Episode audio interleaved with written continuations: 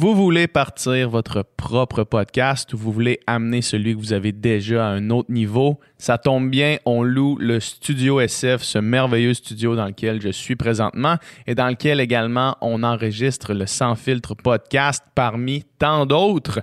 La plupart du temps, ce qui empêche les gens de sauter dans l'univers du podcast qui est en croissance constante, c'est le manque de connaissances techniques et aussi le manque de matériel. Ben, qu'à cela ne tienne, dans le studio SF, on loue le studio avec tout le matériel, donc tous les micros, tous les caméras si vous voulez faire une version vidéo de votre podcast. Et ça vient aussi avec notre technicien extraordinaire, Nicole.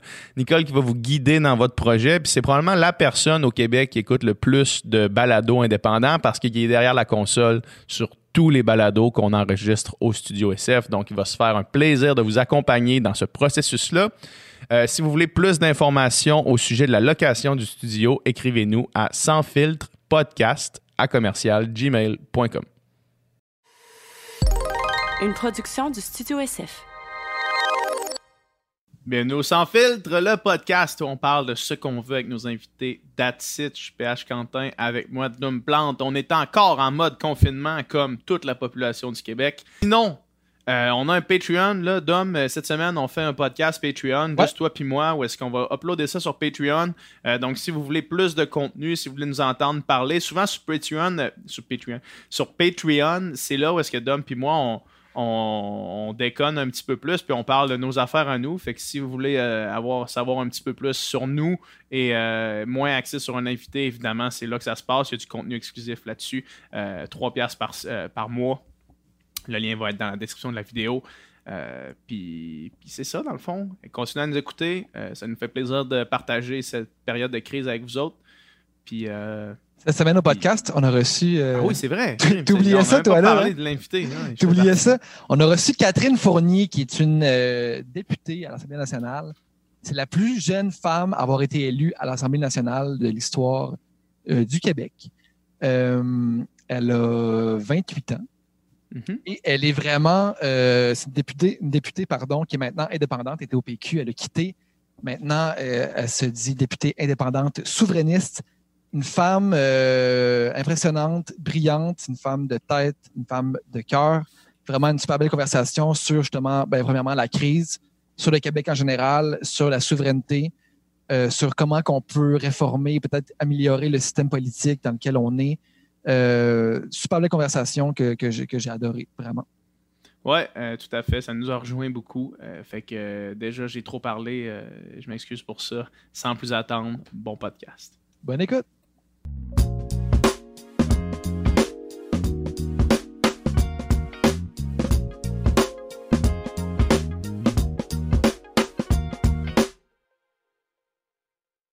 Ouais, c'est parti. Merci, Catherine, d'être là, d'avoir accepté de venir sur notre euh, podcast.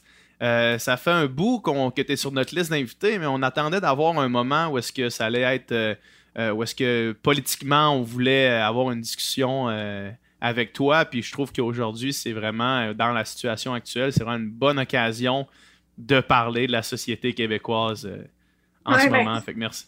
Merci à vous de l'invitation. Ça me fait super plaisir d'être là. Super. Ça ressemble à quoi la euh, vie d'une députée là, euh, en ce moment? C'est quoi, quoi ton quotidien? C'est tellement différent de ce qu'on peut vivre à l'habitude parce que moi, comme députée, je suis juste habituée d'habiter constamment entre deux endroits. Tu je me promène constamment entre Longueuil et Québec. On fait la route à chaque semaine. Là, je pense que j'ai jamais été aussi stable physiquement euh, depuis plusieurs années. Puis aussi, tu sais, notre vie, notre quotidien de député, c'est de rencontrer des gens on, a toujours en tête les fameuses poignées de main, tout ça. Puis c'est vrai, on est habitué de courir à 100 000 à l'heure, être dans plein d'événements. Puis là, du jour au lendemain, ça, ça a arrêté. Mais en même temps, on est tellement occupé parce que plus que jamais, en tout cas, moi, dans mon expérience de trois ans euh, comme, comme députée, je n'ai jamais eu autant de demandes des citoyens. Donc, en même temps, on travaille extrêmement fort, mais c'est vraiment différent. C'est un peu comme tout le monde. Euh, on est comme chez nous, euh, souvent même en, habillé bien relax, en pyjama à la limite. Puis on répond à, toutes les demandes qu'on a via les réseaux sociaux, via les courriels les téléphones, tout ça, mais c'est mhm. vraiment diamétralement opposé au quotidien qu'on a euh, habituellement.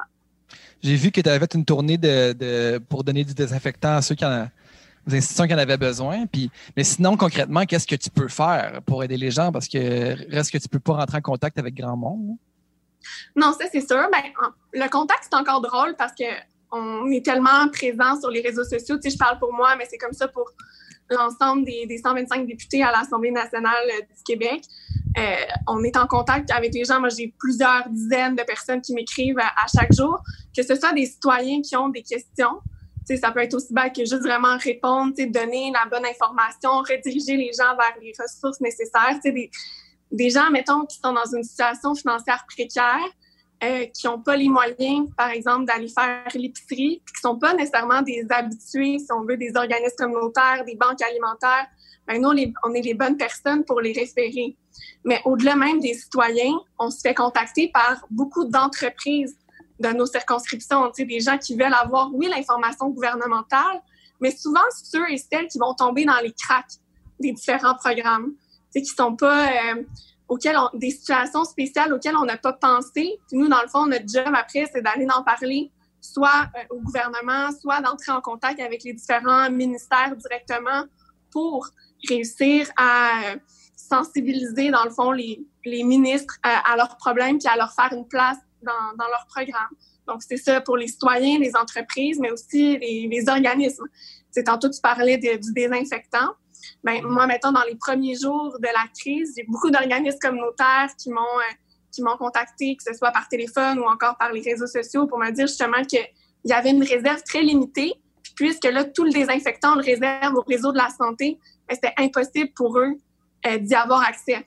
Fait que là, le travail avec mon équipe, ça a été de contacter à peu près toutes les distilleries euh, de la Montérégie pour savoir si eux pourraient pas mettre la main à la pâte pour aider justement à concevoir euh, du, euh, du désinfectant euh, parce que les gens peuvent même pas en faire maison parce que tous les ingrédients qu'on a besoin pour créer du désinfectant, ils sont tous en rupture de stock Ah dans ouais. le magasin. Fait que, tu sais, c'est un peu, euh, c'est un peu anodin peut-être, mais c'est toutes ces, ces démarches-là qu'on fait euh, un peu dans l'ombre pour essayer de mettre les gens en contact, de faire une espèce de médiation, puis de, de s'assurer que l'aide se rende euh, aux bons endroits. C'est, super intéressant parce que ça fait de, nous, les députés, des gens qui agissons en première ligne, puis vraiment, euh, on arrive à, mettre les gens ensemble. Puis je dirais que c'est très gratifiant aussi de, savoir que notre, que notre action puisse donner des aussi bons résultats. Ouais. Hmm. C'est hot. Puis tu parles de, distilleries qui, euh, qui se sont mis à, faire du, désinfectant. Moi, je trouve que c'est un des exemples parfaits de, qu'est-ce qu'on voit en ce moment, je trouve. là. Tu sais, au, Québec, moi, j'ai jamais été aussi fier d'être québécois que durant cette crise-là, de la façon que tout le monde semble euh, mettre l'épaule à la roue là, euh, pour se sortir de ce truc-là. Puis beaucoup de- de- d'entreprises, comme tu parles, qui se réorientent justement ou qui, qui veulent utiliser leur expertise pour s'aider. Puis ça, je trouve ça vraiment cool. Je trouve que ça fait. euh, Ça, si on se concentre là-dessus, je trouve que c'est du positif à, tirer de l'avant, puis à tirer aussi euh, pour la suite des choses, pour continuer à avancer après ça. Tellement. Puis c'est fou, je trouve que la, la solidarité qu'on voit à l'œuvre présentement, elle fait juste boule de neige. C'est-à-dire que quand on voit des entreprises qui prennent euh, des superbes initiatives comme les distilleries, justement, qui ont créé euh, des nouvelles formules de désinfectants pour venir aider, mais là, il y a d'autres entreprises qui voient ça puis qui, elles aussi, ont le goût d'aider, tu sais, ou bien les employés de certaines entreprises vont sensibiliser leurs employeurs pour dire, hey, peut-être que nous, on pourrait contribuer de telle ou telle façon. Euh, je donne un exemple. Dans une épicerie, dans ma circonscription, il y a une, une dame qui travaille là. Elle a vu un peu qu'est-ce que je, qu'est-ce que je faisais, qu'est-ce que certaines entreprises avaient décidé de, de faire. Puis elle a demandé à son directeur si eux pourraient pas aussi mettre l'épaule à la roue. Puis son directeur a accepté. Puis il m'a contacté pour me demander de trouver 10 familles qui sont dans le besoin, difficultés financières en raison de la crise actuelle, pour leur offrir une épicerie gratuitement. Tu sais, C'est juste Wow. des petits gestes comme ça qui montrent que je pense que ça devient, euh, la solidarité devient contagieuse parce qu'on voit les belles initiatives qui se font. Puis tout le monde a le goût aussi de contribuer, tu sais, pour ceux qui sont capables, ceux qui sont en, en bonne position, justement, un peu comme, euh, comme les épiceries ou autres. Ben, c'est beau de voir que les gens saisissent leur responsabilité aussi à cette espèce de d'élan collectif dans lequel euh, nous sommes présentement. Ben oui, puis, Mhm. puis on dirait que ça donne espoir. Justement, moi, j'étais un peu euh, désillusionné, ou en tout cas, j'avais la vision qu'il n'y avait rien de plus important que le profit ou que, ou que l'argent ou que les- la question économique pour, pour la majorité des gens, en tout cas pour les entreprises. Puis là, on, on a, la, on a la preuve que, que plusieurs sont prêts à faire des sacrifices au plan économique si c'est pour aider un prochain ou si c'est pour vraiment des questions aussi importantes que la santé ou même de la vie ou la mort de- des gens. Là, tu sais. fait que, Ah que c'est pas juste une question de chiffres finalement. Il y a quand même une solidarité qui est, qui est plus forte que ça euh, entre nous. tu sais. Clairement, parce que c'est sûr que ça coûte, euh, ça coûte assez cher à ces entreprises-là. J'ai juste nommé quelques exemples, mais j'en ai plein. sais, Juste moi ici à Longueuil. J'imagine que c'est partout au Québec comme ça. on le voit partout euh, sur, euh, sur les réseaux sociaux. Mais il y a un coût justement pour ces entreprises-là, mais en même temps, elles mettent justement l'épaule à la roue. C'est vraiment ça qui est, qui est beau à voir en ce moment. Hmm. Tu parles de- Juste un, si on recule un petit peu, là, quand, quand euh, tu parles du travail de député qui est souvent sur la route, là, on voit en ce moment dans les entreprises beaucoup de monde. euh, justement, j'écoutais hier à Tout le monde en parle, là, euh, le, le gars qui, qui est dans, dans l'œil du dragon, je me Ouais. rappelle plus c'est quoi son nom. Non plus, mais le dragon. Qui expliquait qu'il était en train de, re- de revoir avec son entreprise le loyer euh, de, de ses opérations parce qu'il se rend compte qu'en ce moment, par Zoom, comme ça, c'est vraiment plus euh, efficace, puis tout le monde travaille aussi bien. tu sais. Est-ce que tu penses que ça, euh, pour le métier de député, pour le, travail de député, va être un, pas un game changer, mais va être quelque chose qui va être au moins euh, remis en question? l'espèce de constant besoin d'aller euh, à l'Assemblée nationale, le constant besoin de, de revenir dans ta circonscription, puis tu sais, de faire ça à toutes les semaines? Hmm. Je sais pas si pour le travail de député, ça va réellement changer parce que, bon, c'est sûr que ça peut être important qu'on se retrouve l'ensemble des députés pour euh, les, les débats parlementaires plus classiques. Par contre, moi, je suis vraiment d'avis qu'on devrait utiliser cette crise-là pour justement euh, avoir l'occasion de développer des nouveaux outils technologiques qui nous permettraient, par exemple, de faire, je sais pas, des commissions parlementaires justement par le biais de, de nouvelles technologies ou encore euh, poser des questions par voie plus virtuelle ou écrite, ce qui est déjà le cas, mais pas tellement mis de l'avant actuellement dans, dans notre système un peu plus euh, classique. Donc oui, ça peut, ça peut être une, belle occasion pour voir euh, ce qui pourrait être possible de faire. Par contre, j'ai pas l'impression qu'on va nécessairement changer du tout au tout. Puis c'est sûr que peut-être que pour le travail de député, ça complique un peu les choses. Mais par contre, comme tu l'as bien dit, dans plusieurs entreprises, je pense que ça va avoir fait une énorme différence. C'est non seulement les entreprises vont sauver quand même beaucoup d'argent s'ils décident justement de migrer en bonne partie vers le télétravail parce qu'il y aura des espaces de bureau moins grands à occuper, donc un loyer moins important aussi. Puis euh, ça va tellement améliorer la qualité de vie des gens. Euh, je lisais que s'il y avait seulement 20% des employés qui prenaient une journée par semaine en télétravail, ben déjà, on baisserait beaucoup la, la congestion routière, de un. Puis c'est sûr que, au niveau environnemental, ce serait vraiment génial aussi parce que ça aurait un effet vraiment direct sur la production de, de gaz à effet de serre parce qu'encore aujourd'hui au Québec, là, les transports, ça représente la, la, la, très, la très grande partie, dans le fond, de la pollution qu'on génère. Oui. Je, je- Ouais, je- suis certain qu'il y a plein d'habitudes qui sont prises en ce moment qui, qui, qui vont, qui auront avantage puis qui vont être gardées justement. Tu sais, ben, notamment ça, le télétravail, notamment surtout euh, l'achat local, là, tu sais, qu'on en, on en parle de plus, en, de plus en plus, c'est de plus en plus important et crucial de consommer local. Puis, euh, puis exact, ju- juste plein, plein d'habitudes comme ça, juste cette fierté-là aussi d'être québécois, l'entraide, tout ça, j'ai l'impression que c'est des valeurs qui vont peut-être euh, être un petit peu plus présentes là, dans les prochains moments. là. Je sais pas qu'est-ce que tu en penses. Ah, je, suis- vraiment d'accord. Tu sais, je pense que tout le monde met du sien justement dans cette espèce d'élan collectif en ce moment. Puis on dirait, en tout cas pour notre génération, c'est peut-être la première fois qu'on vit quelque chose comme ça, euh, où on sent vraiment que c'est la société, la collectivité qui doit passer euh, d'abord et avant tout. Tu sais, on met tout en ce moment de côté certaines de nos, de nos libertés, veux, veux pas, individuelles, pour, dans le fond, le, bien-être de la, de la société en général. Fait je pense que oui, je pense que ça nous fait beaucoup réfléchir sur ces valeurs-là. Euh, moi aussi, en ce moment, je, suis toujours fière d'être québécoise, mais en ce moment particulièrement aussi, quand je vois tout ce qui se, tout ce qui se déploie, quand on, on voit aussi, par exemple, la semaine passée, on a vu par euh, Google que les Québécois, on était comme les, champions du respect des mesures de distanciation sociale. Euh, je veux pas, je pense que ça témoigne aussi de cette solidarité qu'on a au, Québec, de se dire, OK, ben, on va respecter.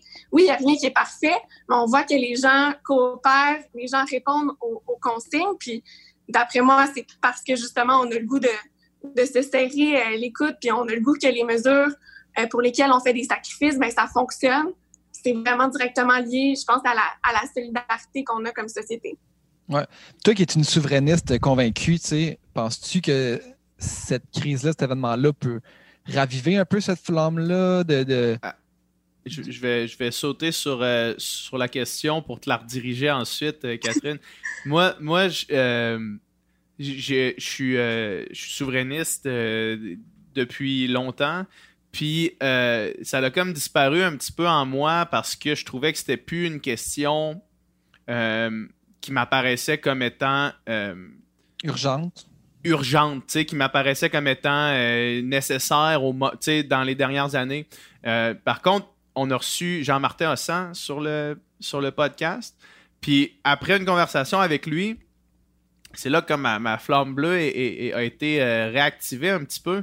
Puis tout ça pour culminer jusqu'à maintenant, où est-ce que dans une crise comme celle-là, euh, on aurait aimé avoir le complet contrôle, de notre situation, qu'on aurait aimé que le gouvernement qui, euh, qui fait une job extraordinaire, je trouve. On pourra en reparler tout à l'heure. Moi, je trouve que c'est une gestion de crise irréprochable, mais qu'on aurait aimé avoir euh, le contrôle complet, tu sais. Puis j'ai l'impression que ça, ça, relance, à mon avis, l'urgence de la question euh, de la question nationaliste. Bien, évidemment, je suis totalement euh, d'accord avec toi. Tu sais, je comprends, je comprends ton cheminement. Puis effectivement, tu sais, c'est vrai que la crise en ce moment met en, en exergue, dans le fond, la nécessité pour le Québec tu sais, d'être pleinement en, en, détention de l'ensemble de, de, de, ses moyens. On a vu justement que notre gouvernement au Québec a été très réactif au début puis a été parmi euh, les, premiers, euh, les premiers États, dans le fond, à, à, se poser comme véritable leader pour freiner la propagation de, du virus. Euh, mais en même temps, même si on a très bien agi, c'est vrai qu'on n'avait pas l'ensemble de nos moyens. Fait que, moi, comme souverainiste, ce que ça me dit, c'est qu'on a encore moins de raisons d'avoir un complexe par rapport au Québec. sais, on est tout à fait capable de se, de se gérer nous-mêmes, puis c'est même important qu'on puisse avoir tous ces moyens-là parce qu'on aurait pu agir encore plus rapidement, que ce soit, oui, il y a toute la question des, des frontières, bien sûr, mais aussi quand on parle de, de programmes d'aide, on aurait pu avoir des programmes, oui, c'est bien, mais tu sais, on est toujours un peu en train de, de dédoubler les choses. On aurait pu avoir une, une gestion peut-être plus concertée, d'avoir des réponses plus rapides euh, pour les citoyens, même si somme toute ça a bien été. Mais je crois qu'au-delà de, ces petites mesures-là, ce que ça dit vraiment, la crise, c'est à quel point on a un État québécois qui est solide, oui, on a le gouvernement, on a, on M. Legault, on a l'ensemble des ministres qui font, je suis d'accord avec toi, euh, une excellente job. Mais en même temps, il y a toutes ces équipes de fonctionnaires derrière qui sont tellement bien formés puis dont on doit être fier. L'État, on, est souvent prompt à chialer contre les fonctionnaires, mais il faut dire que c'est toute l'équipe justement des fonctionnaires qui agissent derrière nos gouvernements qui sont en place, qui sont réactifs, qui nous permettent d'avoir une aussi bonne réponse à la crise. Puis donc, euh, effectivement, je pense que ça, c'est encore une fois la preuve euh, comme quoi le Québec aurait vraiment tout à gérer, euh, à gérer lui-même. Comme Québécois, on, on est capable. On voit qu'on s'identifie aussi qu'il y a beaucoup de fierté québécoise en ce moment. Puis j'espère évidemment, comme souverainiste, c'est sûr que ça va pouvoir se matérialiser. Je me permets de rêver que ça puisse perdurer après la crise. J'espère. Je pense qu'il faut quand même aussi relativiser en, en, se disant que, tu sais, oui, le Go fait un excellent travail, puis ça, tout le monde en convient. N'empêche que, puis on a critiqué beaucoup Trudeau au début de la, crise, qui n'a pas, réagi assez rapidement, tout ça. N'empêche que les conséquences puis les décisions sont beaucoup plus larges au niveau fédéral, parce qu'une décision ou une action, c'est comment qu'on l'applique sur l'ensemble du pays, puis tout ça. Tandis que le, travail de Legault reste plus un travail de beaucoup de communication, de, transparence, d'information. Donc, j'ai en même temps, je, comprends cette fierté-là, mais j'ai un, petit malaise quand on compare les deux parce que les implications les deux paliers sont quand même pas les mêmes. Là, hmm. Mais en même temps, c'est encore drôle parce que le gouvernement du Québec a quand même dû gérer euh, tout ce qui est confinement, donc tout ce qui est restriction des libertés individuelles. C'est quand même pas si simple que ça. oui, oui, c'est le domaine de la santé, oui, c'est les services sociaux, la santé publique, tout ça. Mais c'est pas, peut-être pas aussi simple que ça peut paraître. Moi, je suis pas d'accord pour dire qu'il y a vraiment un gros niveau de, de différence entre les deux. Puis, au contraire, c'est pas parce que euh, c'était des compétences, par exemple, qui relevaient du gouvernement du Canada que justement, on n'aurait pas été mieux de les gérer euh, ici au Québec. je pense que justement, le fait d'être un plus petit pays, parce que c'est vrai que le Canada a des réalités très différentes, mais le fait d'être un plus petit pays, ça nous permet une plus grande agilité aussi. Euh, depuis plusieurs années, on est beaucoup porté à, à glorifier un peu les grands États, euh, mais moi, je pense que les petites nations comme le Québec, au contraire, on aurait plus d'agilité, puis on a plus de, on peut, on peut mieux se revirer, on peut plus s'adapter rapidement parce que justement, on a une réalité qui nous est propre. Donc, même si le Québec était un pays dans ce cas-là, oui, il y aurait des enjeux importants à gérer, comme par exemple les relations internationales, les relations avec les États-Unis, euh, dans le cas qui nous occupe présentement, surtout la relation avec M. Trump. Mais justement, avec l'agilité d'un petit pays, je pense que ça nous permettrait d'avoir une meilleure réponse et plus rapidement. Moi, j'ai l'impression euh, que dans ce cas-ci, tu sais, puis là, c'est sûr qu'on parle d'une situation jamais vue, puis on parle d'un d'un problème qui peut-être réarrivera jamais, du moins de notre vivant, tu sais. Mais j'ai l'impression que dans des situations comme ça, justement, l'avantage d'avoir un gouvernement plus euh, facilement malléable ou qui peut plus facilement s'adapter aurait eu un gros impact. Si on considère, par exemple, quand, euh, juste pour la question des frontières, si au moment où est-ce que toutes les mesures avaient été prises au Québec, les frontières du Québec avaient, auraient été fermées pour des vols euh, provenant de l'étranger, mettons, le, je pense que c'est 3-4 jours de, mm-hmm. différence entre la fermeture des frontières euh, fédérales pour les, voyages, les, vols de l'étranger, puis après ça, euh, entre ça et les mesures qui ont été prises au Québec, mais quatre jours dans ça, le nombre de personnes qui débarquent ici, j'ai vraiment l'impression que ça leur a fait un impact majeur, cette espèce de fenêtre de quatre jours-là. Là. On parle de.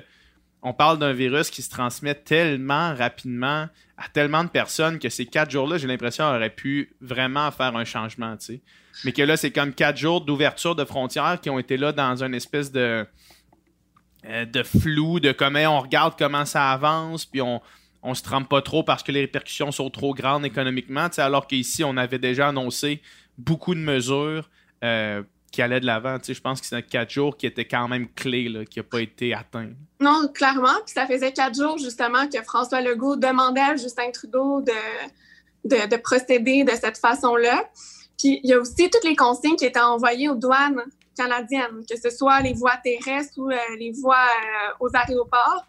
Euh, on a eu beaucoup de témoignages, c'est par exemple des, des filles qui revenaient d'Italie, je pense 4-5 jours avant que le confinement soit imposé, qui disaient qu'elles n'avaient eu aucune information sur le coronavirus, sauf de se faire demander si elles revenaient d'Italie, puis de faire attention à leur santé, grosso modo. Et ça aussi, mm. c'est des directives qu'on aurait pu qu'on aurait pu envoyer bien avant. Puis on sentait vraiment un décalage au début. Aujourd'hui, c'est corrigé, mais au début, on sentait vraiment un décalage entre le gouvernement du Québec et le gouvernement du Canada dans la prise au sérieux peut-être de, de la crise qui est en cours. Mm-hmm.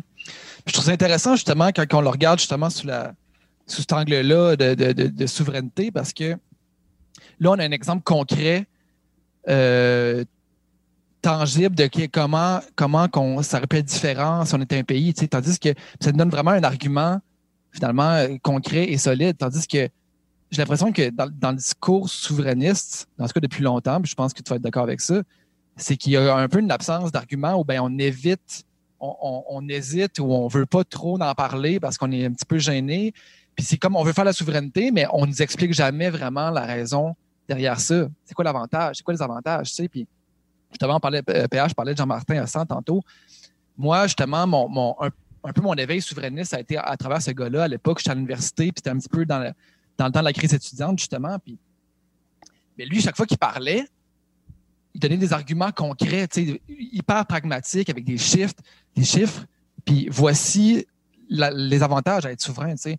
Puis on dirait que c'est comme une révélation. C'était comme si, OK, non, c'est pas juste une affaire de, de cœur et de fierté. Oui, c'est important, cette fierté-là, mais c'est pas juste avec l'émotion que tu vas gagner les, gens. C'est aussi avec des arguments pragmatiques, avec des chiffres. Le gars, c'est un économiste aussi. Puis là, là, justement, cette situation-là nous ramène un petit peu le concret de tout ça. Tu euh, mais je trouve ça dommage, justement, que jamais dans le discours public, sinon on entend des arguments en faveur de la souveraineté. C'est con, mais c'est ça. Non, non, tu as raison. Il y a comme une espèce de gêne qui s'est installée dans, dans le mouvement souverainiste. Euh, je pense que Jean-Martin, justement, l'a bien, euh, le bien expliqué. Puis moi aussi, tu euh, moi, j'étais au cégep dans le temps qu'il a créé Option nationale. Puis je regardais aussi ses vidéos sur, sur YouTube. Tu sais, je pense qu'il a réussi à rallier beaucoup de jeunes de notre génération, justement, avec ses arguments plus pragmatiques. C'est vrai que ça manque beaucoup dans le, dans le discours souverainiste en général.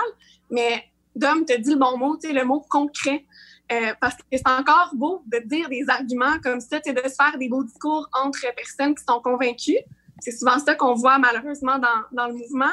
Et c'est dur d'aller rejoindre de, de, nouvelles personnes avec ce genre de discours-là. Moi, je pense que ce qui manque beaucoup aussi dans le mouvement souverainiste, c'est de l'action. Dans le fond, comment transformer des arguments en situation réelle. Puis là, ben, c'est sûr que des fois, il y a des contextes aussi qui, qui arrivent, comme là, en ce moment, la crise, qui viennent euh, vraiment comme mettre beaucoup plus concret, dans le fond, euh, les arguments des, des souverainistes. Il y a aussi une question de contexte dans tout ça, mais c'est clair qu'il faut qu'il y ait un plus grand euh, leadership qui soit pris. Mm-hmm. Ça, j'ai l'impression que, peut-être que naïvement, mais j'ai l'impression que ça, ça va survivre euh, à la crise. moi, j'écoute les points de presse de, de Legault à, à tous les, tous les après-midi. Puis, là, je pense, deux jours, c'était c'était quasiment un point de presse souverainiste, là, tu sais, c'était genre, c'était quasiment la main sur le cœur devant le drapeau, là, tu sais, c'était vraiment, euh, tu sais, puis puis j'ai pas du tout été élu avec ça euh, qui, planait dans sa campagne, mais là, c'est comme, on sent qu'il y a une espèce de, de ralliement derrière euh, notre premier ministre, là, tu sais, puis... Mm. Puis c'est ça, c'était quand même c'était quand même touchant comme témoignage, tu sais, puis c'était inattendu surtout là, je me rappelle plus c'était quand, je pense que c'était là deux jours là. Ah, t'as raison, je pense que c'était vendredi, mais moi aussi je me disais Genre, non, il manque juste la déclaration d'indépendance puis on y est. Ouais. Ouais, ouais, c'est ça. T'as tellement raison, mais tu sais le goût, tu sais dans le fond ça te fait penser un peu à toi, tantôt tu disais que ta flamme souverainiste était un peu en dormance. Ben, François Legault, avant, euh, c'était un grand souverainiste aussi. C'était parmi les plus même euh, pressés qu'on les appelait euh, au Parti québécois. lui, il a semblé mettre ça de côté. Bon, il apparaît très, très nationaliste, justement, dans ses points de presse, comme tu dis. Maintenant, j'ai, j'ai bien hâte de voir la suite. Moi, je pense qu'il y en a beaucoup au sein de son gouvernement qui partagent le même avis, mais bon, il y en a sûrement qui, qui diffèrent malheureusement, mais qui sait où ça, ça peut nous mener. Ouais, c'est ça.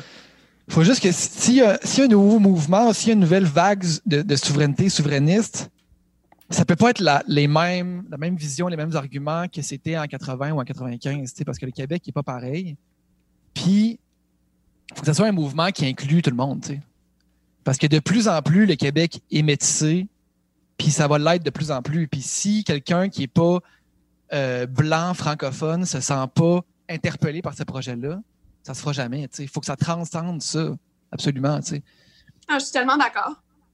100 Comment est-ce que. Euh, excuse-moi, je voulais pas te couper. C'est avec Zoom, ça, ben, ça, fait la difficulté. puis, là, en ce moment. Ouais, c'est ça. mais alors, en ce moment, j'ai l'impression que des fois, quand on parle de souveraineté au, au 21e siècle, on fait des rapprochements avec des, soit des groupes euh, des fois d'extrême droite ou des fois en Europe justement les mouvements nationalistes c'est beaucoup plus la droite justement un petit peu plus euh, comme en France avec euh, Le Pen etc mais ici ça n'a jamais été ça, ça, a toujours été même l'inverse. Souvent le, la souveraineté les, partis les partis souverainistes comme les PQ c'était vraiment plus la gauche. QS c'est la gauche. Mais n'empêche que il y a un peu ce, ce rapprochement là qui est j'ai l'impression de plus en plus fait entre le mot souveraineté, nationalisme, puis euh, ces idéologies, là Puis justement, comment qu'on comment qu'on défait ça, puis comment qu'on qu'on promouvoit la souveraineté sans se faire traiter de, xénophobe ou de, ci, de ça, tu sais? Hmm. Mais c'est clair que tu as raison. C'est sûr qu'on a beaucoup d'influence de l'Europe où le mot nationalisme ne veut pas dire la même chose qu'au Québec. Il faut toujours se rappeler que le nationalisme, quand on est une, nation minoritaire, c'est différent nécessairement de par, de par sa nature. le nationalisme, quand tu es déjà un pays affirmé, c'est autre chose, à mon sens. déjà là, il y a, une, grande, y a une grande différence. Euh, en ce moment, le Québec, on est vraiment un îlot francophone en Amérique du Nord, euh, puis on est minoritaire évidemment au, sein du Canada. Maintenant, comment en parler justement de façon beaucoup plus positive? Moi, je pense qu'il faut avoir un discours différent, comme tu le disais tantôt, des, années 80, des années 90. Euh, un discours, oui, très inclusif parce que le Québec a changé même depuis, euh, depuis ces, depuis ces années-là. Je pense qu'il faut que ça s'entende, je pense qu'il faut que ça se voit aussi dans nos actions. Parce que souvent, on entend trop souvent, mettons, dans le, dans le mouvement, des gens dire Ah oui, il faut inclure tout le monde. OK, mais qu'est-ce que tu fais pour ça? Est-ce qu'on va vraiment essayer de convaincre justement ou d'aller parler du projet d'indépendance euh, à des gens de différentes origines? On en parle souvent, mais on le fait trop peu. Et ça, c'est un, un, exemple. Il n'y a pas vraiment ce contact-là qui, qui, est établi, en tout cas dans, dans plusieurs milieux. Et puis, je crois qu'on doit miser beaucoup, justement. En ce moment, on parle de la crise. Et tantôt, je disais à quel point ça mettait en lumière la confiance qu'on peut avoir dans notre État québécois, puis la solidarité, l'entraide qui nous anime. Mais ça, c'est des valeurs qui sont positives. C'est fait miser sur la confiance, miser sur l'ambition aussi. Je pense qu'on est capable de faire euh, on, peut réaliser nos plus grandes aspirations au Québec, puis les Québécois se démarquent à l'échelle internationale. Et je suis convaincue qu'on peut avoir une influence positive partout dans le monde. C'est là, avec la COVID-19, on a vraiment été des leaders. Il y a des gens sûrement qui se sont inspirés du Québec ailleurs dans le monde, dans d'autres pays, mhm. pour voir qu'est-ce qu'on faisait de bien. Puis ça, imaginons que le Québec puisse être à l'Organisation mondiale de la santé ou dans d'autres instances de l'ONU pour partager vraiment qu'est-ce qui fait de bien chez nous, puis de pouvoir inspirer à beaucoup plus grande échelle les autres pays du monde. T'sais, en ce moment, on parle beaucoup du virus, mais bientôt, si on revient à la normale, il va y avoir toute la question de l'environnement qui va reprendre sa place aussi. Puis encore là, le Québec peut jouer un rôle qui est important. Donc, je pense que c'est vraiment une question de comment est-ce qu'on se représente aussi, non pas seulement ici chez nous, mais dans le monde, puis l'influence qu'on est capable d'exercer. Ça, c'est un, un super point euh, de sais, souvent, on, a l'espèce d'idée de, que, euh, que ce soit pour les changements climatiques ou pour la gestion de la crise euh, actuelle, on se dit à nous autres, peu importe ce qu'on fait, euh, même si on le fait super bien, ça n'aura pas des impacts planétaires. justement, on en parlait, je pense, c'est encore une fois dans le, podcast avec Jean-Martin, où est-ce qu'on on se disait, pour l'environnement, par exemple, même si nous, demain matin, on réduit nos émissions de gaz à effet de serre à, de 50% euh, on est vraiment marginal dans l'émission de gaz à effet de serre globale, tu sais. Mais le point que, que tu amènes en ce moment de dire oui, mais on peut devenir un exemple à suivre, tu sais. On peut devenir un exemple à suivre pour ces choses-là, puis, puis ça, s'il y a de quoi, il y a de quoi être fier, puis il y a de quoi chercher de la motivation dans, cette histoire-là, tu sais. Un exemple à suivre sur euh, l'intégration euh, des gens qui arrivent ici, tu sais. Mm-hmm. L'exemple à suivre dans, dans la place euh, des femmes, l'exemple à suivre dans, toutes ces choses-là. Puis, puis je pense que ça, ça rend, ça rend tout plus concret, on dirait, que de dire Ah, mais là, moi, je, je, je roule en, voiture électrique, mais en Chine, il pollue. C'est pas ça, c'est pas comme ça qu'il faut que tu le vois. Là, Exactement, parce qu'effectivement, il faut, je pense qu'il faut partager justement les, les bonnes pratiques du Québec, puis être sûr qu'elles puissent avoir le rayonnement qu'elles méritent euh, partout à travers le monde. on fait tellement souvent référence aux pays scandinaves, par exemple. C'est la Finlande, la Norvège, la Suède, pour toutes sortes de choses. Mais on oublie souvent que ces pays-là sont à peu près grands comme le Québec en termes de population. En fait, on a des mhm. superficies beaucoup, euh, beaucoup plus grandes que, les pays scandinaves. Mais tu sais, on a toujours tendance, on dirait parfois, à se diminuer, à dire que le Québec, on est trop petit. Mais au contraire, il y a des pays qui réussissent de façon extraordinaire, comme les pays scandinaves, qui réussissent à avoir une influence positive et durable sur les autres pays du monde. Moi, je suis convaincue que le Québec peut être un, pays scandinave en Amérique du Nord, puis avoir justement cette influence-là, mais pour autant qu'on se donne les moyens de l'avoir. Mm-hmm. Je trouve ça intéressant aussi. Au niveau, tantôt, non, tantôt, on parlait de diversité culturelle. Mais tu sais, en ce moment, il y a une espèce d'uniformisation du monde aussi avec euh, la culture américaine qui prend énormément de place. Je pense que l'affirmation du Québec, ça viendrait faire un peu un, pied de nez à ça aussi, dans le sens que c'est tellement important de promouvoir les différents bagages culturels à travers le monde. C'est ça qui fait la richesse, la beauté de notre monde. C'est pour ça qu'on aime voyager, puis que là, on est frustré un peu d'en être privé avec, avec la crise qu'on vit actuellement. Il faut aussi le réaliser. Puis, tu sais, le fait qu'on soit une, une, société francophone en Amérique, c'est pas rien non plus, puis ça va nous apporter plusieurs avantages. Comme en ce moment, au niveau économique, il y a l'Afrique qui est en pleine expansion, mais en Afrique, il y a énormément de pays francophones. Donc, il faut réaliser que d'être un pays francophone en Amérique du Nord, ça nous donnerait un avantage stratégique super important quand vient le temps de faire des affaires, par exemple, avec l'Afrique, puis de faire en sorte que nos entreprises québécoises puissent, puissent profiter justement, qu'on puisse avoir des, des, échanges avec ces nouveaux marchés. Je trouve ça intéressant aussi comme argument parce que souvent, justement, le, le, souverainisme ou le, fait de vouloir devenir un pays, c'est des fois perçu comme un repli sur soi ou comme un, tu sais, euh, justement, on veut, conserver nos affaires, mais tandis que là, c'est complètement l'inverse. C'est le contraire d'un repli sur soi. Ça va nous permettre de mieux rayonner à l'international puis de mieux aussi euh, avoir une influence positive sur l'international. je trouve ça super intéressant, cette euh, optique-là. Ouais. Ah, vraiment. Puis quand, que, quand on, parle de des, différentes cultures au Québec, puis comment qu'on pourrait embrasser cette diversité culturelle-là? Est-ce que tu crois qu'il y a une espèce de scindage dans euh, le mouvement souverainiste avec des gens de la plus vieille école un petit peu qui, eux, euh, j'imagine, sans dire, sans lancer les mots racistes dans les airs, mais qui sont beaucoup plus euh, axés sur rester le peuple québécois euh, blanc, euh, francophone, puis euh, justement, tu sais, fermer les frontières? Hmm. Ben, j'ose croire que c'est peut-être motivé par une espèce de déception que ces gens-là ont eue. Puis je m'explique. Tu sais, moi, mettons, ça fait dix ans à peu près que je m'implique au sein du mouvement souverainiste, mais j'ai rencontré tellement de gens qui, eux, sont là depuis des années et des années, tu sais, depuis les tout débuts, dans les années 60, par exemple, puis qui ont qui ont essayé justement dans leur militantisme, qui ont, qui ont vu certains politiciens de l'époque essayer de faire des liens avec euh, des communautés euh, de, de différentes euh, origines, puis ça n'avait pas fonctionné à l'époque. J'ai l'impression qu'il y a plusieurs souverainistes de longue date qui sont un peu déçus puis peut-être désillusionnés par les résultats euh, que le mouvement a pu avoir dans, les, dans ses premières années, que ce soit au référendum de, de 80 ou même de 95. Mais moi, j'ai l'impression que les choses ont changé depuis ce temps-là puis que c'est pas vrai qu'on doit se résigner. Tu sais, c'est sûr que c'est plus difficile de convaincre quelqu'un, tu sais, qui vient juste d'arriver au Québec, euh, tu sais, qui fait, tu sais, qui a un processus d'immigration par le gouvernement du Canada. C'est sûr que cette personne-là va avoir un attachement nécessairement envers le Canada qui l'a accueilli. Donc, déjà en partant, ça va prendre plus de temps à peut-être établir un dialogue avec la personne sur la question de l'indépendance du Québec. Mais en même temps, il faut qu'on le prenne ce temps-là.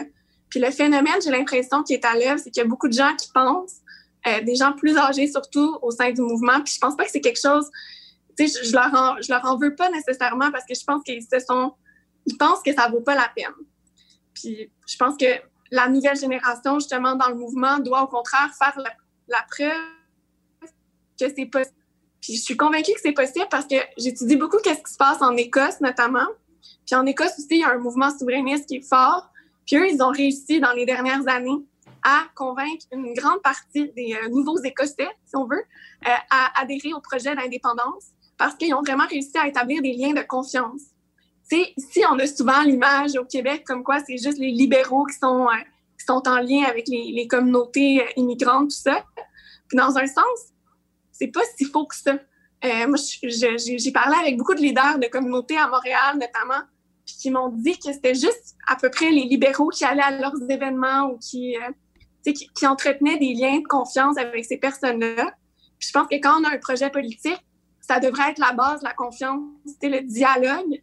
Fait avant d'aller te vendre un projet politique comme l'indépendance, il faut que je puisse avoir une base de confiance avec toi. C'est ça le travail qui a peut-être trop peu été fait mm-hmm. dans les dernières années au sein du mouvement souverainiste Parce que moi, je pense qu'il y a une, belle réceptivité de la part des gens de toutes les origines au projet d'indépendance, mais encore faut-il qu'on fasse le lien, et qu'on les fasse sentir partie prenante du projet, autant que les gens qui sont nés ici au Québec.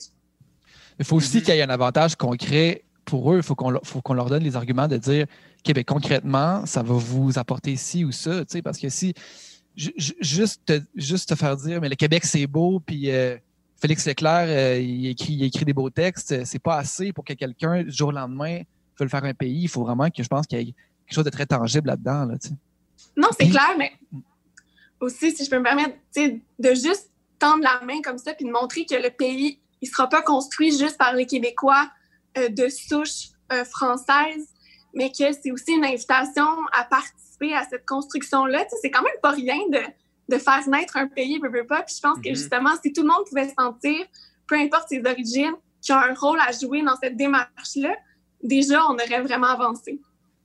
Puis je, pense aussi, pour, pour venir sur le point des, des, vieux souverainistes, si on veut, des, souverainistes de première, euh, première génération, si on veut, je pense que il y a un besoin de réactualiser puis de re-questionner les motifs derrière ça.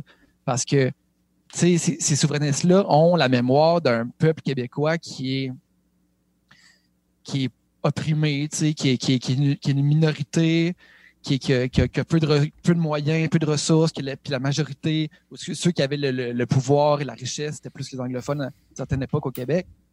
Puis c'est plus ça. je veux dire, on est un peuple quand même qui, qui, qui s'épanouit, qui va bien, qui est beau, tu sais. Fait que c'est plus cette même dynamique-là. Là. On n'est plus le. La raison pour, laquelle on fait l'indépendance, ça peut pas être juste de, s'affranchir et de, s'affirmer parce qu'on on, le fait déjà. Hein. On le fait déjà socialement. Non, non, au contraire, comme tu dis, maintenant, c'est plus que ça. Le Québec, on est déjà. On rayonne déjà, mais je pense que c'est juste d'aller plus loin encore. C'est pour ça que moi, j'aime beaucoup le mot ambition quand on parle d'indépendance, parce que c'est juste de pouvoir avoir tous les outils pour atteindre notre plein potentiel. On se réalise déjà bien, mais on pourrait en faire encore mieux, puis aller encore plus loin. Mm-hmm. C'est ça l'affaire. C'est, euh, ça, c'est un autre point aussi. Euh, quand on, pense à, à, des. Par exemple, reprenons l'exemple de la COVID-19 en ce moment, où est-ce que euh, on, si on se compare aux autres endroits dans le monde, on fait ça les meilleurs au monde. Mais en ce moment, est-ce que c'est assez de se dire ça? Est-ce que c'est assez de se dire on est les meilleurs au monde ou est-ce qu'il faut se comparer à ce qu'on pourrait être? Puis je mhm. pense que dans le cas, dans le cas de, la question euh, d'indépendantisme, je, pense que c'est c'est capital. C'est pas de se dire Ah, mais là, c'est correct. On, on est correct. Si on se compare, on est bien ici. Là, mais c'est de mhm. dire Ouais, mais compare-toi pas au reste du monde, compare-toi à, qu'est-ce que ça pourrait être. Puis c'est là que c'est là justement pour faire le pont entre les deux points de dire ça prend du concret pour être capable d'imaginer ça, tu sais. Surtout pour des gens comme ça qui arrivent ici, que c'est déjà mille fois mieux que dans leur pays natal, tu sais. C'est déjà comme ils arrivent ici, puis c'est le rêve euh, canadien, tu sais, c'est c'est super, là, puis je suis d'accord, j'habite ici, je mhm. trouve ça super, vivre au Québec, tu sais, sauf que, euh, sauf que justement, d'avoir du concret puis pouvoir dire, hey, ça, si tu trouves ça super, imagine comment ça pourrait l'être encore plus, tu sais. Puis c'est là que ces deux idées-là, j'ai l'impression, viennent se rejoindre, puis de, l'espèce de d'appartenance mixée avec, avec du, du, concret qui fait que qui fait un argument extrêmement pesant, je trouve. Totalement. Je pense que tu l'as très, très bien euh, résumé. Euh, changeons un petit peu de sujet. En ce moment, on est, euh, on est dans, une situation où est-ce que, ben, changeons de sujet, pas, pas tant que ça, mais où est-ce qu'on on, se retourne beaucoup vers, dans les dernières, la dernière semaine peut-être, où est-ce qu'il y a une espèce de mouvement de consommons local. Puis j'ai l'impression que ça, si, cette idée-là réussit à survivre à la COVID-19, c'est un pas majeur pour le Québec en général. Euh, qu'est-ce qui est, qu'est-ce qui sont, selon toi, les, les, prochaines étapes dans un, dans une économie qui renaît à partir du, de la consommation locale, à partir du, Québec? Comment qu'on relance le Québec une fois que ça s'est passé? Ah, ben, c'est clair, l'achat local, c'est tellement fondamental. on ne réalise pas à quel point nos choix comme consommateurs ont des répercussions sur notre économie ici, sur les gens qui ont des entreprises.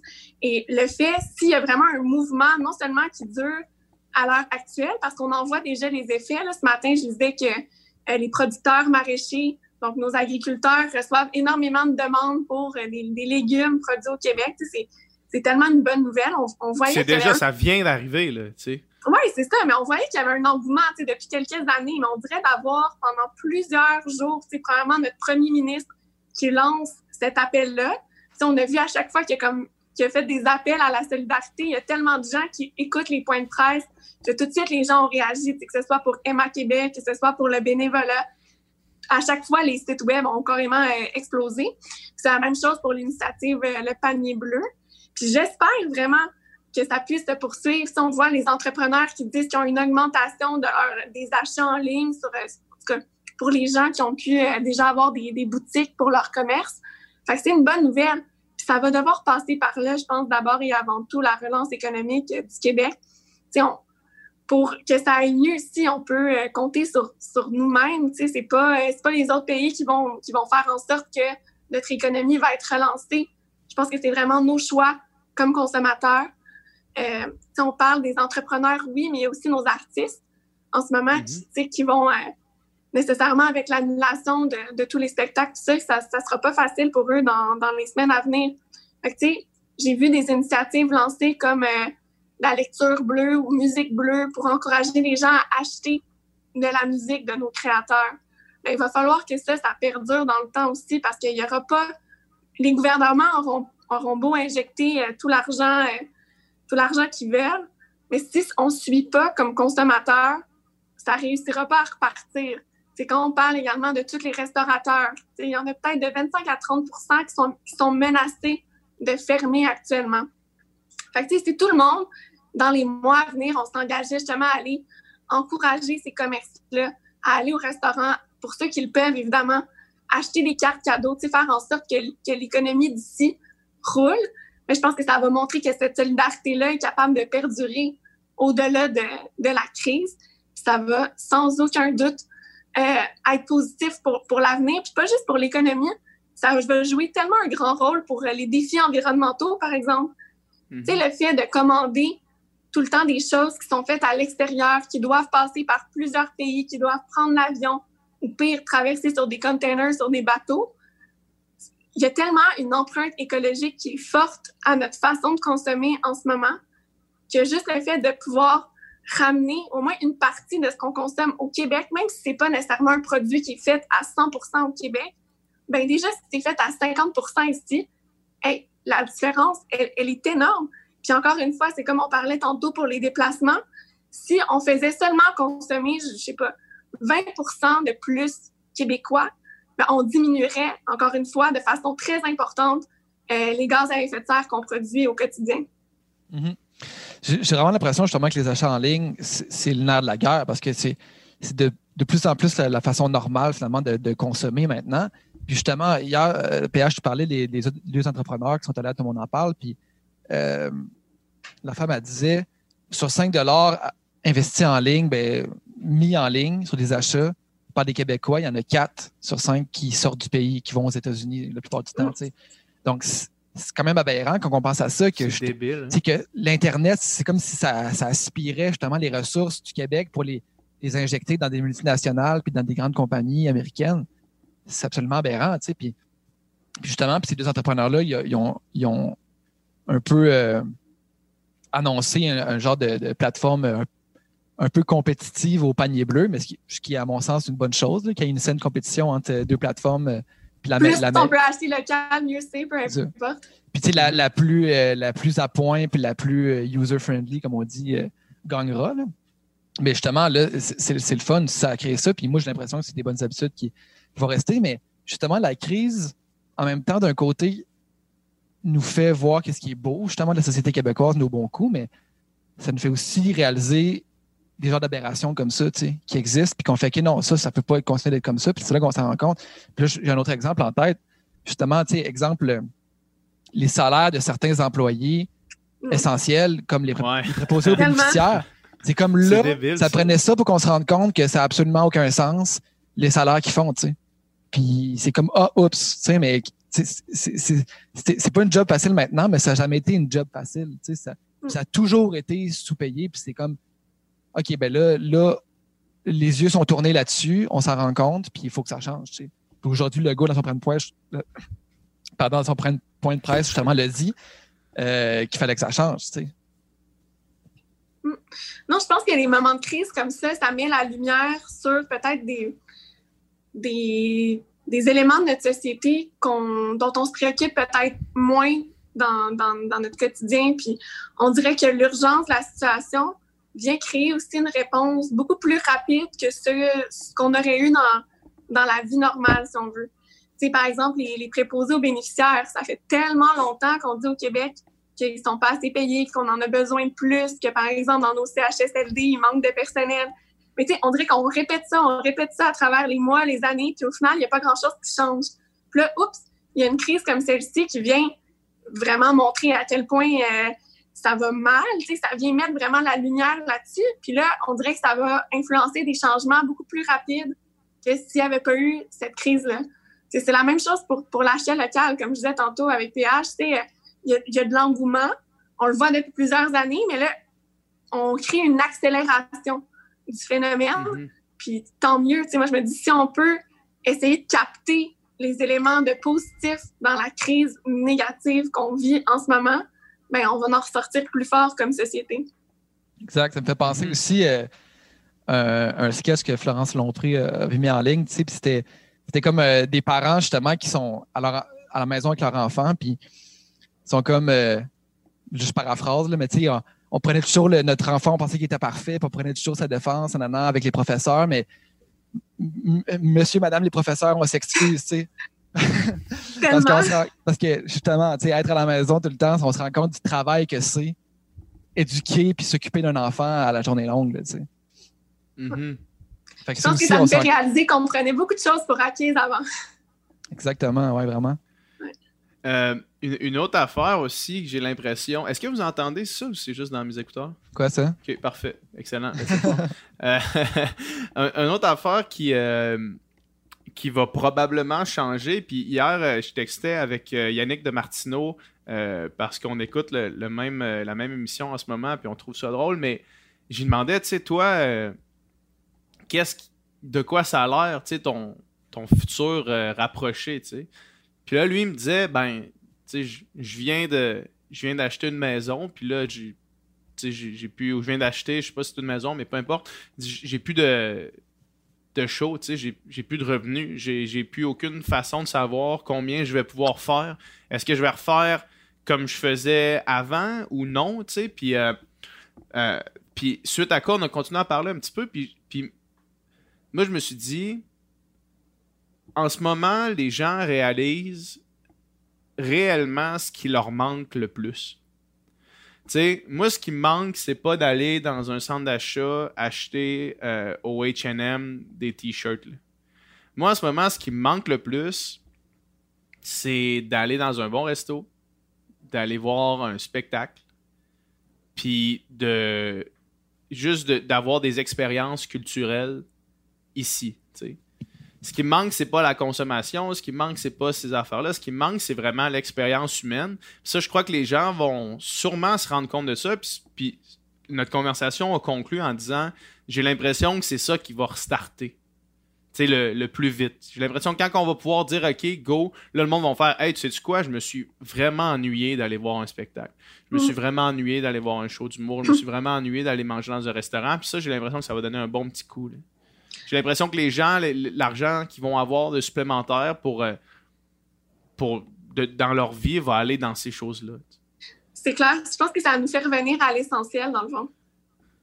Une Je belle pense même- expérience humaine. Puis, euh, ça aussi, je pense qu'on va être plus prompt à mettre notre argent aussi dans ce qu'on voit qui fait une différence. C'est justement entre aller acheter un t-shirt au H&M ou d'encourager justement un artiste ou de passer du temps avec les personnes qu'on aime autour d'un bon repas, euh, je, pense qu'on va plus réaliser la valeur peut-être des gestes qu'on avait l'habitude de poser au quotidien. Exact. Puis, tu l'as dit aussi, euh, je pense que ce qui manque à beaucoup de gens, c'est de voir physiquement les gens qu'on aime. Là, on se fait des on se fait des soupers, des 5 à 7 Zoom, on fait tout ça avec nos amis, avec nos proches, avec nos familles.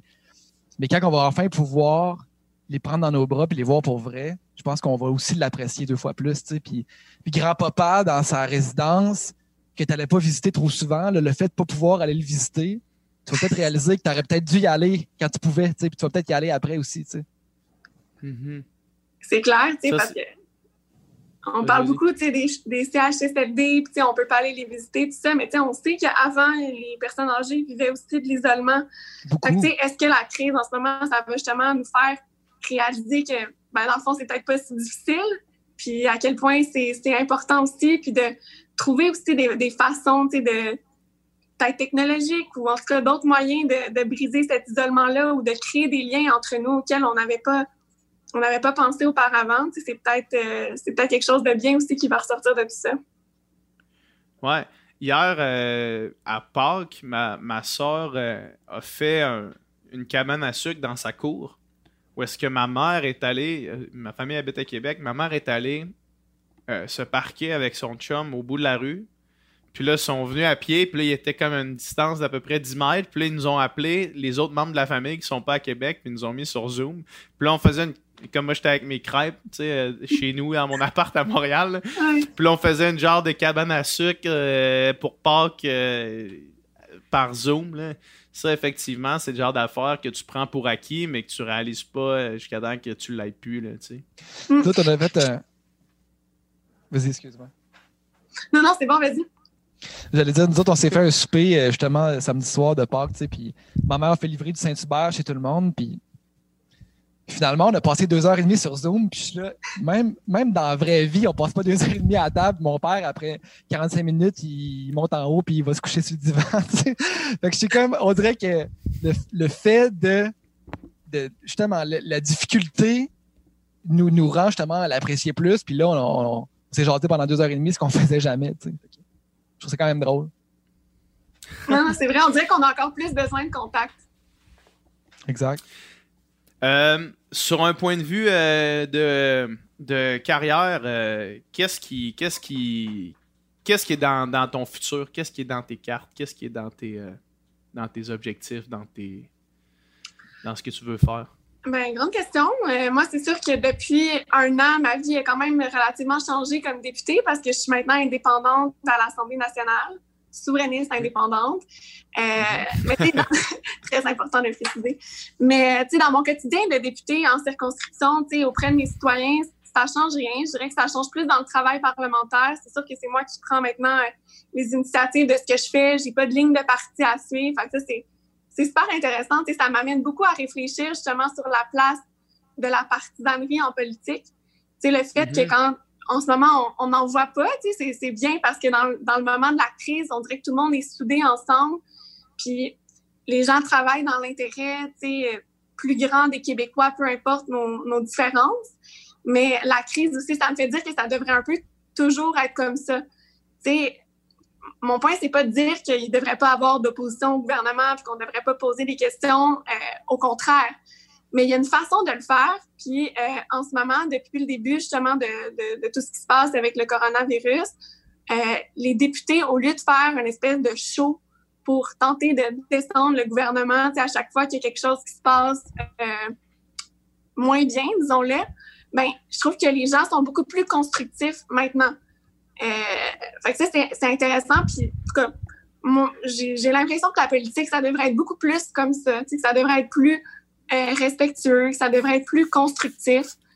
Euh, fait que le fait de, de, voir cette différence, non seulement mon expérience comme députée indépendante, mais là, de voir comment l'ensemble des députés agissent depuis le début de la crise, ça me fait beaucoup réfléchir justement sur le futur de, de nos institutions, de nos parlements. Fait que moi, je te dirais que, tu sais, quel est mon avenir personnel à moi, Catherine Fournier, comme, comme députée? Je sais pas, tu sais, les prochaines élections sont, sont dans un bon petit bout encore, deux ans, deux ans et demi. Est-ce que j'aimerais présenter ou pas? Euh, je verrai. Mais je trouve que de ma position, mon objectif, c'est de contribuer justement à cette réflexion-là sur notre système politique, de un, puis de, de deux, évidemment, que mon, mon objectif politique, c'est évidemment, comme on en a bien parlé tantôt, euh, l'indépendance du Québec. Fait que j'ai hâte de voir si tous les effets qu'on sent en ce moment vont se, vont se poursuivre. Mhm. Euh, moi, j'ai, euh, on a, avec quelques collaborateurs, on a fondé une organisation qui s'appelle Ambition Québec.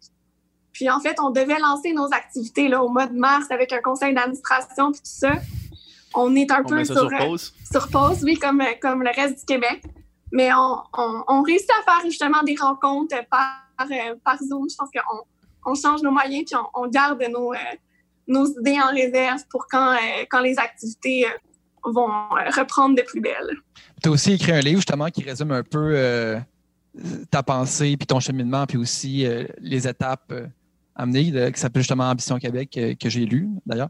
Puis, mais deux questions par rapport à ça. Est-ce que, est-ce que depuis que tu es indépendante, tu sens que tu as plus de poids, plus d'influence à l'Assemblée nationale, puis dans ton travail, ou l'inverse? Puis, puis deuxième question, est-ce que est-ce que tu penses que le modèle politique, comment, il, est organisé en, ce moment, comment il fonctionne avec des partis qui ont une pensée euh, assez unique, puis, qu'il ne faut pas trop déroger justement de la ligne, puis euh, est-ce que cette organisation-là, comment, comment, comment elle est faite, est, est, problématique, puis comment, comment on peut la changer? Ce serait quoi un bon modèle de, politique, de démocratie? Mm.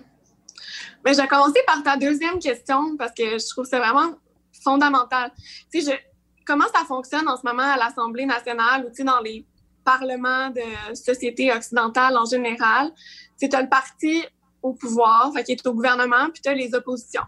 Puis le jeu des oppositions, c'est toujours de faire mal paraître le gouvernement pour l'opposition, pour que l'opposition puisse mieux paraître, comme gagner des points politiques, puis espérer qu'aux prochaines élections, on ressorte gagnant c'est jamais à l'avantage d'un parti dans l'opposition de dire que le gouvernement a bien fait parce que plus l'opinion publique change puis est euh, insatisfaite, par exemple, du gouvernement, ben, plus que le parti d'opposition a des chances d'avoir le pouvoir aux prochaines élections.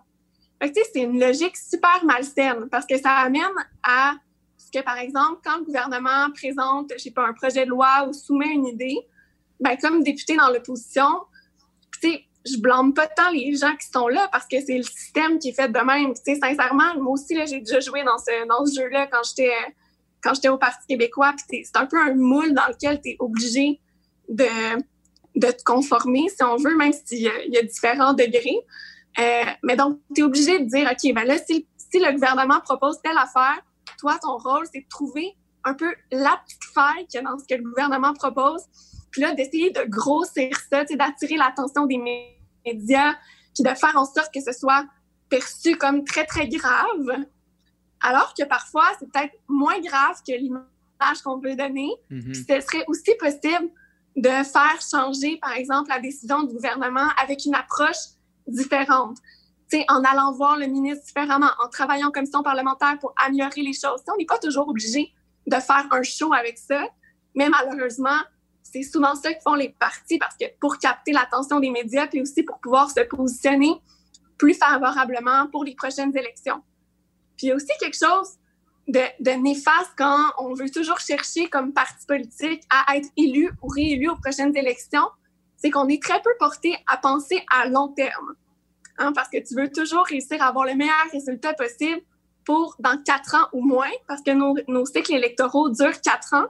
Puis il n'y a pas non plus de limite dans les mandats. Fait quelqu'un peut être élu, un gouvernement ou même un député peut être élu euh, sans, arrêt. Il y a des députés qui sont là 30, 40 ans. Euh, parfois, parfois moins, bien sûr, mais je veux dire, il n'y a pas, a pas d'incitatif tant que ça à penser au long terme. En fait, c'est souvent négatif pour les partis parce que, tu sais, encore une fois, je reviens à la crise actuelle.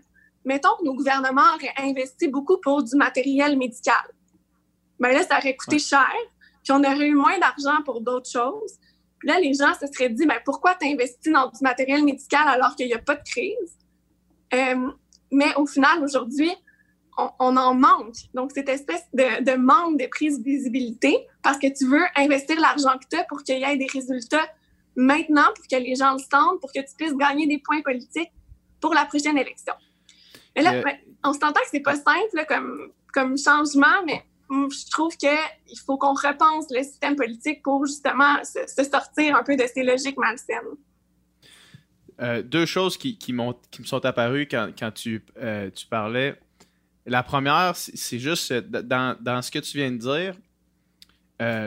si on fait juste reculer un petit peu avec la fameuse austérité du gouvernement de Philippe Couillard, qui a été, qui a été critiqué vraiment grandement, puis la minute que le gouvernement de la CAQ prend le pouvoir, c'est comme, hey, on, voici nos budgets, puis on a bien trop d'argent. Genre, fait que là, puis tout le monde fait comme, ah, la CAQ, tu sais, euh, ils ont de l'argent dans les coffre. Ouais, mais cet argent-là, elle, a, été accumulé euh, au détriment des, du Parti euh, libéral, tu sais.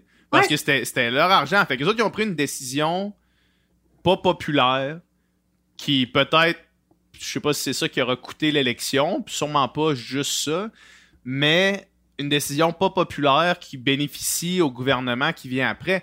Mais ça, ça arrive pas. Ça arrive pas dans le système qu'on a actuellement. Puis c'est, somme toute, honorable d'avoir, d'avoir pris une décision impopulaire euh, qui bénéficie au Québec. Fait pour toutes les mm. le blâme qu'on peut porter au Parti libéral du Québec, euh, ça, ce n'est pas un, à mon avis, d'avoir pris un, coup pour la suite des choses. Mm. Parce que ça aurait ah pu être ah. fait différemment, sans aucun doute. Oui, mais tout à fait. Mais en fait, le Parti libéral, je pense qu'ils se sont fait prendre à leur propre jeu avec l'austérité. Parce que leur stratégie, c'était de couper beaucoup pendant deux ans, puis ensuite d'investir énormément mm-hmm. les deux années suivantes. C'est ça qu'ils ont fait, mais nous, on, on, oublie un peu les deux dernières années. On rappelle on, se souvient des coupes. Mais dans le fond, ils se sont fait, ils se sont fait prendre à leur propre jeu, puis étaient aussi convaincus qu'ils seraient réélus. Fait pour eux, il y avait le beau jeu de couper pendant deux ans, de dire ben, à la fin, on va donner des cadeaux électoraux. on s'en souvient pas, mais ils ont investi un peu partout en, vitesse mm. avant les élections, pensant que ça leur permettrait de gagner. Puis après ça, à l'autre mandat, d'être capable d'investir énormément. Fait c'est un peu les il aurait, dû, euh, il aurait dû investir dans, dans, une épicerie à plus que 75 Oui, en effet, je pense que Il aurait dû en mettre plus dans son épicerie. Mais ça, fait maintenant, je ne dis pas qu'il y a des solutions faciles pour se sortir de ça. on s'entend que ce modèle-là, c'est pas mal le modèle qu'il y a un peu partout euh, euh, dans les sociétés occidentales en général. Mais je pense qu'il faut vraiment qu'on diminue ça. C'est tout ce phénomène-là de la ligne de parti. Je pense qu'il faut qu'on redonne plus d'indépendance aux députés. Puis, euh, tu sais, il y a des endroits dans le monde qui fonctionnent de façon totalement différente aux nôtres. Euh, tantôt, je parlais des pays scandinaves. Ben, la Finlande, c'est souvent des coalitions, justement, qui vont gouverner euh, le pays. Fait tu sais, c'est des... Il y a moins de gouvernements majoritaires. C'est plus des alliances entre différents partis. Et dans le gouvernement, il y a des gens de plusieurs partis différents. C'est bon, je parle de la Finlande, mais c'est comme ça dans plusieurs pays euh, européens. Fait que ça, c'est intéressant. Euh, sinon, il y a d'autres modèles, même ici au Canada, si on prend euh, les territoires du Nord-Ouest, eux, ils ont un gouvernement qu'on appelle un gouvernement de consensus. Fait que là-bas, il n'y a pas de parti. Les gens sont élus, les députés sont élus dans leur circonscription selon le programme qu'ils proposent pour les gens de leur comté. Puis une fois que tous les députés sont élus, entre eux, ils vont voter euh, un dirigeant de gouvernement puis les ministres. Fait que, tu sais, ça fonctionne vraiment par collaboration. Je dis pas que demain matin, ça devrait être ça au Québec, mais je pense qu'il y a beaucoup de modèles desquels on peut euh, certainement s'inspirer pour avoir un, meilleur système. J'aime beaucoup euh, l'idée de que tu, que tu lançais du, fait qu'il n'y a, y a, pas de limite au mandat que tu peux avoir en tant que député. Ça, c'est sûr que ça ne priorise pas la mise de l'avant du futur, tu sais. Mais ça, ça serait une bonne option. Je trouve que c'est super intéressant euh, ce que tu amènes comme point de dire hey, vous avez, vous avez un mandat. Mm. Euh, faites le mieux pour le Québec durant ce mandat-là. C'est pas le mieux pour vous parce que de toute façon, vous ne pouvez pas le revoir. Tout à fait. À la limite deux. aux États-Unis, le président, il y a une limite de, de, deux mandats, mais ce n'est pas le cas pour, euh, pour les députés. Mais il me semble que ce serait intéressant de, de l'analyser. Est-ce que ça pourrait avoir une influence positive? moi, je me dis, un moment donné, quand tu as été député après 10 euh, ou 12 ans, il me semble que tu peux peut-être passer la POC à quelqu'un d'autre. Euh, si tu avais un projet à réaliser, ben, tu as contribué. Puis à un moment donné, ça, ça forcerait un renouvellement. Puis je pense que ça forcerait aussi les gens à penser à, à plus long terme parce que de toute manière, il n'y aurait pas, pas possibilité d'être constamment réélu. Mm-hmm. Mm. C'est super intéressant, vraiment. C'est une belle, une belle façon de voir ça. Moi, j'ai une question. Je pense qu'on on, on, pense toujours que c'est comme si on pouvait rien changer. J'ai l'impression qu'on baisse souvent les bras en disant ben, c'est de même que ça marche. Puis, euh, après, par exemple, dans la crise actuelle, j'entends souvent des commentateurs dire Ah, ben là, c'est le fun. on voit beaucoup de collaboration entre les députés, entre les partis. Mais euh, après ça, ben, ça va retourner comme avant. Puis c'est correct. C'est comme ça que ça fonctionne. Mais je trouve qu'on est beaucoup. Euh, on, on, pense que c'est comme ça que ça marche, puis comme si on ne pouvait rien changer, on dirait que je, je refuse de penser qu'on ne puisse pas avoir du changement. Hmm. Ça, ça c'est l'idéalisme de la jeunesse. Peut-être que, peut-être que à 50, 60 ans, tu vas, être complètement, tu vas être complètement désabusé. Puis non, je sais pas, je, je niaise. Là. Mais euh, sinon, tu sais, toi, toi, ton rêve de, de faire l'indépendance, là, tu sais, clairement, tu ne crois plus en Parti québécois pour, euh, pour être le véhicule de, de ce projet-là. C'est pour ça que tu l'as quitté, justement.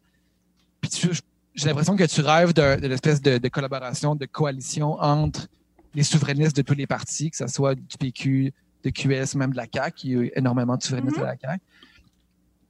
Euh, comment, comment ça peut s'organiser, ça? Comment ça peut se manifester euh, concrètement? Est-ce que ça serait par un nouveau parti politique? Ça serait quelque chose qui transcende ça? Je pense que ça va devoir passer par quelque chose qui transcende ça.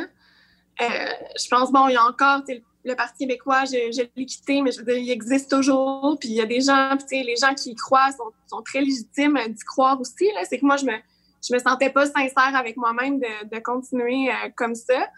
D'autant que je, suis tellement tannée des chicanes, justement, qui existent entre les, souverainistes. Et moi, je, j'apprécie beaucoup le travail aussi de, de, gens à Québec solidaire. J'apprécie de leurs idées. Puis je, suis tannée de, voir que dans le mouvement, malheureusement, on se voit toujours comme étant des compétiteurs. Euh, encore une fois, ça ramène aux fameux cycles électoraux. Puis je pense que comme souverainiste, c'est de ces cycles-là qu'on doit sortir. Fait que j'ai l'impression que ça va passer par quelque chose qui transcende justement les, les partis, qui va... Tu sais, moi, je, je le vois un peu comme une espèce de coalition éventuellement, une coalition électorale qui pourrait non pas faire en sorte de fusionner le PQ puis QS parce que je pense pas que c'est une avenue qui est possible. ça a déjà un peu été essayé avec des alliances électorales. Mais il y a des gens, il y a des souverainistes qui se voient pas dans, dans le PQ, qui se voient pas dans le QS, à la limite qui se voient pas dans la CAQ non plus si jamais on aurait la CAQ de notre côté. Comme, comme, comme toi, de toute évidence? Oui, non, c'est ça, exactement. Mais tu sais, moi, mon objectif, c'est que, ça, que ça fonctionne, c'est qu'il y a une, coalition qui puisse euh, marcher. Il y a déjà des organisations qui existent comme euh, euh, les organisations unies pour l'indépendance et les Oui Québec qui font la concertation entre les partis politiques. Mais personnellement, j'ai aucune confiance dans les partis politiques pour nous mener à, cette espèce de coalition-là parce que, tu sais, le PQ et comme je disais, ils ont déjà essayé de s'entendre puis ça n'a pas fonctionné. Pourquoi ça n'a pas fonctionné? C'est aussi beaucoup parce que les partis priorisent leur intérêt à eux. ils veulent faire le meilleur score aux élections. Fait que, ils sont pas portés à se dire, ah, on va se partager le Québec, on va se partager des circonscriptions. Ben non, eux, ils pensent qu'eux-mêmes, tout seuls, ils vont être capables de faire le meilleur résultat possible, euh, ce qui n'est pas le cas. Fait que là, moi, ce que je pense, c'est que ça va devoir partir de la base. il y a beaucoup de souverainistes au Québec, il y a beaucoup de gens qui sont engagés pour cette idée-là, mais je pense que c'est eux qui doivent mettre de la pression sur les partis et non pas attendre que les partis eux-mêmes finissent par se bouger. C'est que ce soit en mettant de la pression sur les partis ou en créant justement euh, l'espace politique pour qu'il puisse y avoir ce genre de coalition-là qui s'installe.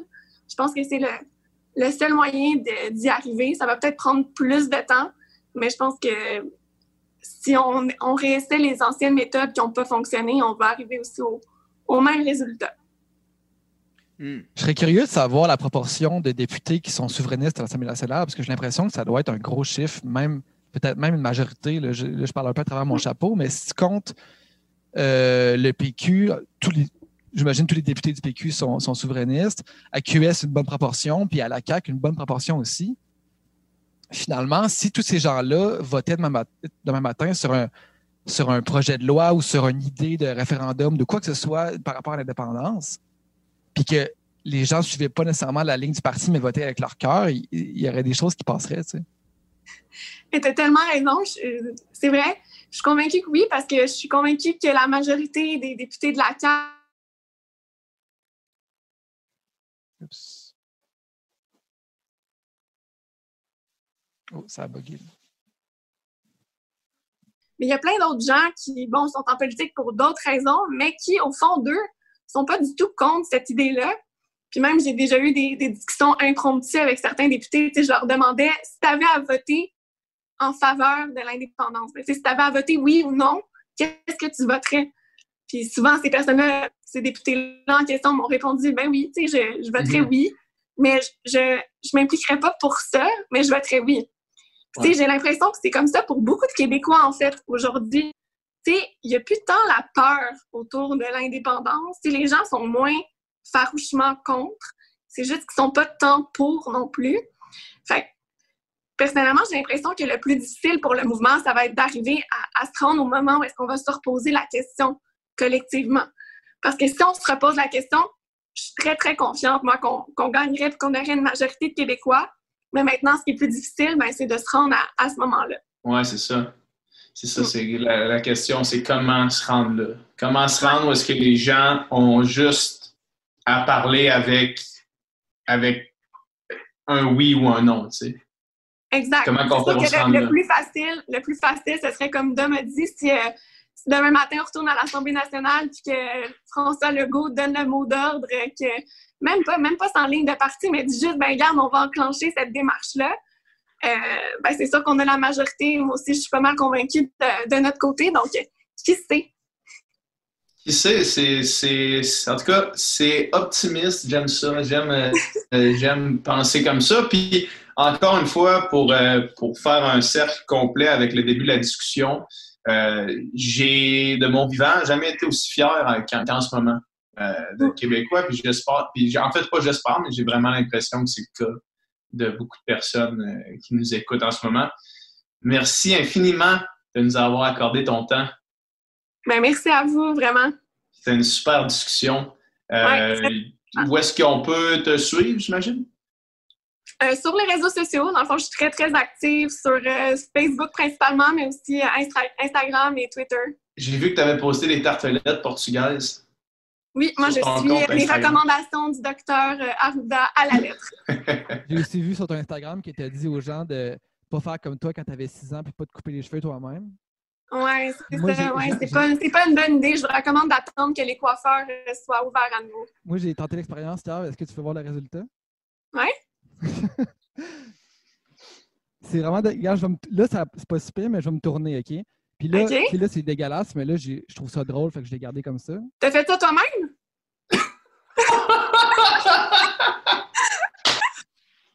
oh, man! Bon, fait que toi, t'as pas suivi mes conseils, c'est ça? Non, mais j'ai vu ton post après, j'aurais dû regarder. Ah. Mais maintenant, tout le monde à la maison seront bien avertis. Ouais, ouais, ouais, si vous voulez pas avoir l'air de dame, prenez ça au sérieux. Ouais, sinon, il y a la mode de se raser, je pense, beaucoup ces temps-ci. Ça se peut que j'aille là, pour vrai, j'y pense, j'y pense beaucoup. Ah, ouais, OK. Cool, cool, cool. All right, hey, merci beaucoup. Hey, merci à vous. Bye bye. Merci.